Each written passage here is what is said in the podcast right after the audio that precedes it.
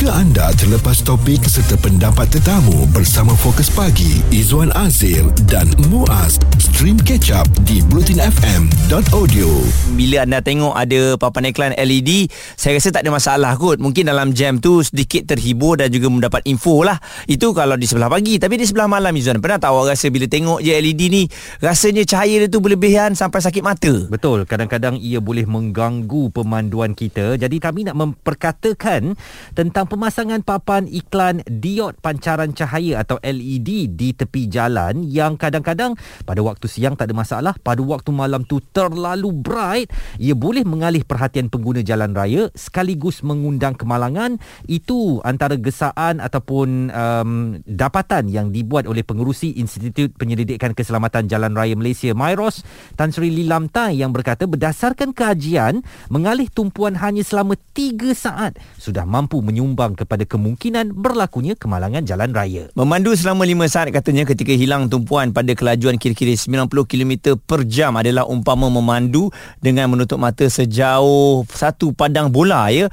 Adalah dianggarkan dua puluh lima peratus kemalangan jalan raya diakibatkan oleh gangguan atau hilang tumpuan ketika memandu. Pada waktu siang ataupun waktu itu cerah, penyalaan dan keceraan papan L E D ini mungkin tidak begitu uh, ketara. Namun pada waktu malam ataupun waktu gelap, ianya mampu menyilaukan mata.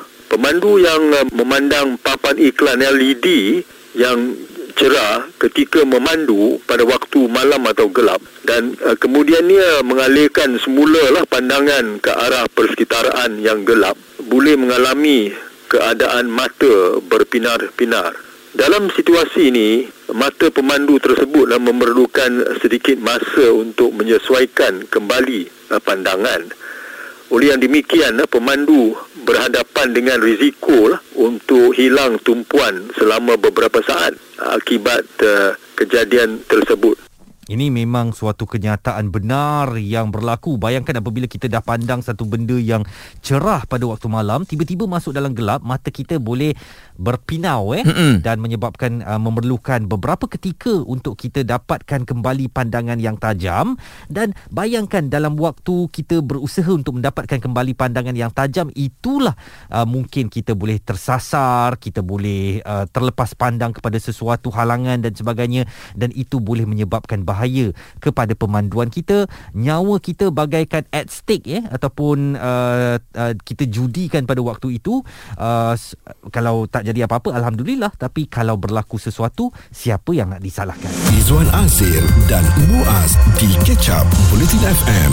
Intai ke kiri dan kanan jalan raya, sekarang memang banyak papan-papan iklan yang tersedia, tetapi uh, sesuai dengan zaman yang lebih moden, papan-papan iklan ini telah pun dinaik taraf menjadi paparan iklan L E D ya. Mm-hmm. Maknanya lebih banyak iklan boleh diletakkan di situ, bertukar ganti, dan uh, ini sebenarnya ada kelebihannya tetapi banyak juga kekurangannya, termasuk boleh mengganggu um, fokus pemanduan kita yang lebih tertarik kepada papan-papan L E D itu. Dan saya juga terfikirlah, mungkinkah papan L E D ini ada um, kawalan untuk level cahayanya? Saya rasa adalah kan, sebab mm. dia seolah-olah macam L E D T V yang mana kita boleh kontrol cahaya bright itu, uh, bright tu kan. Hmm. Dan kebanyakannya terang daripada biasa, logik kerana nak bagi uh, orang nampak dari jarak yang jauh. Tapi dari jauh mungkin nampak biasa, tapi apabila kita berada depan dengan L E D ni, membuatkan mata kita silau. Hmm. Dan lebih risau lagi adalah warga emas lah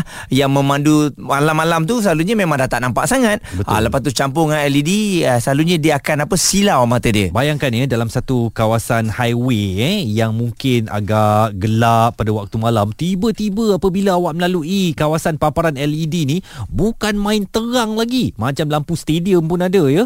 Dan itulah sebenarnya tahap opacity ataupun uh, keterangan cahaya yang masuk ke mata kita. Dan bayangkan selepas kita melepasi paparan L E D itu, kita masuk balik dalam keadaan gelap, ianya tentu boleh mengganggu retina mata kita yang perlu adjust semula dengan keadaan gelap itu. Ini boleh menjadi titik buta walaupun sekedar seketika tiga atau lima saat, mm-hmm. uh, tetapi ini boleh membahayakan keselamatan kita. Kita bersama dengan Hazri Samsuri, pengarang uh, urusan laman kereta dot my. Jadi Hazri, mungkin uh, penggunaan papan iklan digital ni bukanlah baru di negara kita, tetapi adakah sistem yang digunakan tidak menepati piawaian khusus tahap kecerahan di waktu malam? Papan iklan digital ni saya rasa satu fenomena barulah, dan mungkin sebab harga dia semakin lama semakin murah, jadi ramai yang menggunakannya. Dan saya tak nampak pun ada piawaian khusus tentang tahap kecerahan papan iklan digital ini di sebelah malam. Mm-hmm. Yang saya baca ialah tata cara permohonan mendirikan struktur paparan iklan dalam Reserve Jalan Raya Persekutuan dan Lebuhraya oleh Kementerian Kerja Raya. Ha, ini dalam tahun dua ribu dua puluh, ini saya kira paling baru sekali lah. Agensi yang berkaitan ialah J K R dan L L M. Untuk luar daripada Lebuhraya ataupun Jalan Persekutuan, dia dah jatuh bawah P B T, pihak berkuasa tempatan. So dekat sini saya dah nampak dua perbezaan ketara daripada segi tata cara pe, pemasangan struktur paparan uh, iklan ni. Dan um, apakah ada setengah kawasan yang mempunyai banyak papan iklan digital yang berhampiran at- uh, antara satu sama lain ini, adakah ia juga boleh mengganggu tumpuan pengguna jalan raya, Hazri? Saya bagi satu contoh. Eh. Kalau kita lalu dekat Lebuhraya Plus, billboard ataupun papan iklan yang besar-besar tu, kalau di bawah, di dalam kawasan Plus, dia punya struktur dia tu cukup besar dan kukuh. Tetapi kalau yang berada di luar pagar, dekat sebelah pagar dia tapi sebelah luar daripada highway tu, anda boleh lihat dia punya struktur tu tidak sekukuh apa yang digunakan di dalam Lebuhraya tu. Walhal dekat-dekat je lokasi kedua-dua billboard ni. So macam yang uh, terjadi dua tahun lepas, ribut papan iklan yang di luar pagar Plus ni tombang dan ada yang terbang. Ha, nasib baik tak ada kena apa tu pengguna jalan raya. So dekat situ saya rasa macam, yelah, billboard yang besar ni saya rasa dia punya piawaian luar highway ke dalam highway eh, sepatutnya sama. Dia tidak boleh berbeza. P B T pada pendapat saya kena ikut struktur yang betul lah. Kalau macam yang digunakan oleh Plus itu, yang digunakan oleh K K R ni, Kementerian Kerja Raya ni, itu yang terbaik, maka pada pendapat saya P B T pun perlu menggunakan piawaian yang sama. Dan Hazri, haruskah ada satu jarak selamat untuk papan iklan digital ini diletakkan supaya tidak terlalu dekat dengan jalan raya? So untuk papan iklan digital ni pun sama juga. Mungkin tak ramai yang komplain secara rasmi, tapi memang saya sendiri dapat aduan daripada pembaca-pembaca dan rakan-rakan bila sebelah malam kadang-kadang apa tu digital billboard ni terlampau cerah, dan kadang-kadang dia macam mengejutkan. Ya, dia punya iklan tu tiba-tiba mengejutkan, dengan tiba-tiba dia cerah yang sangat sampai silau. So ini ialah satu isu keselamatan, dan saya rasa sepatutnya ada piawaian yang mengawal tahap kecerahan digital billboard ini di sebelah malam. Jarak antara papan iklan-papan iklan ini pun sepatutnya dikawal supaya ia tidak mengganggu fokus pemandu. Ya, saya tak rasa ada kajian khusus tentang jumlah kemalangan akibat billboard-billboard ini, dan saya rasa kalau ada pun mungkin tak banyak. Tetapi adakah patut kita tunggu sampai terjadinya kecelakaan besar baru kita nak wujudkan piawaian-piawaian tersebut? So dekat sini saya berharap sangat P B T-P B T yang ada, jangan tengok berapa dana yang dapat dijana daripada billboard-billboard ini, tetapi dahulukan kami pengguna. Itu yang sebenarnya dan sepatutnya berlaku. Itu dia Hazri Samsuri, rakan kami pengarang urusan laman kereta dot my, memberikan pandangan beliau. Dan sebenarnya kalau kita meneliti kepada spesifikasi paparan iklan dig- digital ya, ada perbezaan antara kecerahan pada waktu siang dan pada waktu malam. Memang pada waktu siang kecerahannya dibenarkan um, sehingga seribu dua ratus C D per meter persegi ya. Uh, ini uh, kadar kecerahan itulah.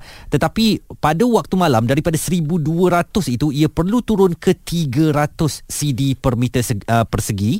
Dan apa yang berlaku ialah kadang-kadang ianya tidak dikawal secara automatik, menyebabkan apa yang dipaparkan pada waktu siang, kecerahan pada waktu siang itu terbawa sampai pada waktu malam. Mm-hmm. Nah, itulah yang kita rasakan macam lampu stadium cerahnya. Betul ya. Uh, mungkin juga dari segi kualiti L E D yang uh, diletakkan itu uh, murah. Bila murah ni tak adalah dia kontrol automatik ya. Eh? Mm-hmm. Jadi kena manual mungkin. Kalau yang kita tengok ianya berubah mengikut uh, keadaan uh, waktu cuaca tu, uh, mungkin itu L E D yang lebih mahal. Stream catch up Bulletin F M bersama Fokus Pagi Izwan Azir dan Muaz di bulletin f m dot audio. Di kiri dan juga kanan anda yang mungkin uh, sekarang ini dalam kereta kan, sesak ya bila tengok ada papan iklan L E D, wah bergerak-gerak. Jadi bila kita tengok tu mungkin ada info yang kita dapat, uh, produk yang mungkin kita memang cari, dapat infonya.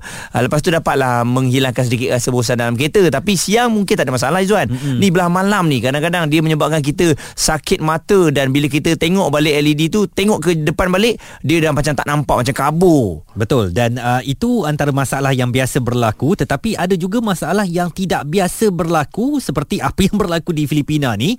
uh, Dalam suatu kerja maintenance yang dilakukan kepada papan iklan L E D ni, mereka tersilap tekanlah Mm-mm. yang keluar dekat uh, papan iklan L E D tu filem porno kau. Oh, dah jadi suatu tayangan percuma untuk warga Manila di Filipina kerana papan L E D itu terletak di persimpangan lampu isyarat. Jadi waktu orang berhenti lampu merah, mereka disajikan dengan filem porno berkenaan secara percuma dan nampaknya mereka tak ada pilihan lain uh, selain terus mengadukan kepada Datuk Bandar Filipina untuk mengambil tindakan kepada mereka yang mengendalikan papan iklan L E D berkenaan.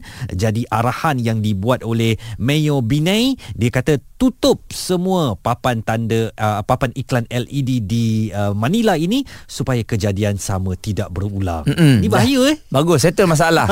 Kalau sebelum ni tak nampak, lepas ni dah tak ada lagi. Uh-huh. Tapi yelah, kalau kita nak haramkan ataupun menidakkan L E D ni macam tak adil pula Izwan, sebab satu kos yang murah dan juga penyampaian iklan yang banyak dalam satu masa. Hmm. Aa, kami pun ada gambar kami kat L E D tu. Aa, jadi tak adalah nak marah sebab sangat kan. Kau menghalang ya. Aa, menghalang lah. Tak mau ianya ditutup eh. Betul. Dan aa, kalau dia tak ada langsung pun tak best juga kerana itu adalah teknologi terkini. Hmm. Dan tengok kepada komen antaranya Aida Forever, dia kata dari tingkap rumah tingkat tiga puluh pun kadang-kadang aa, L E D ni memang silau, susah nak tidur dan mengganggu. Hmm, dan ia disambut oleh Ahmad Ridwan, katanya ya itu memang benar. Dan ada juga yang mengadukan uh, dekat depan Lotus Ampang pun sama. Mm-mm. Naik buta mata dibuatnya. Dan seorang lagi pengguna di media sosial uh, D T uh, juga menulis the one in L D P opposite uh, Klana Jaya L R T, damn bright, could see my future also. Wah, terlalu cerah sampai Wah. boleh terlalu nampak masa Ha-ha. depan kita pun ya. Dahsyat lah eh. Jadi kita harapkan uh, pihak-pihak wajib uh, terutamanya P B T lah kan. Mm-hmm. uh, Sesiapa saja yang pasang iklan ni boleh tengok kembali. uh, Kita tak nak uh, ianya berlaku sampai kemalangan lah. Jadi sebelum berlaku perkara tersebut dah ada orang tegur, kita harap ianya diambil tindakan segera. Dan papan L E D ini tidak boleh dipasang secara manual. Maknanya uh, paparan pada waktu siang lebih cerah, ianya perlu uh, dalam uh, keadaan automatik. Apabila berubah malam sahaja uh, paparan itu, kejelasan dan keterangannya itu dikawal uh, sedikit supaya tidak mengganggu lalu lintas. Dengar ulangan perbincangan Fokus Pagi Izwan Azir dan Muaz di catch up bulletin f m dot audio.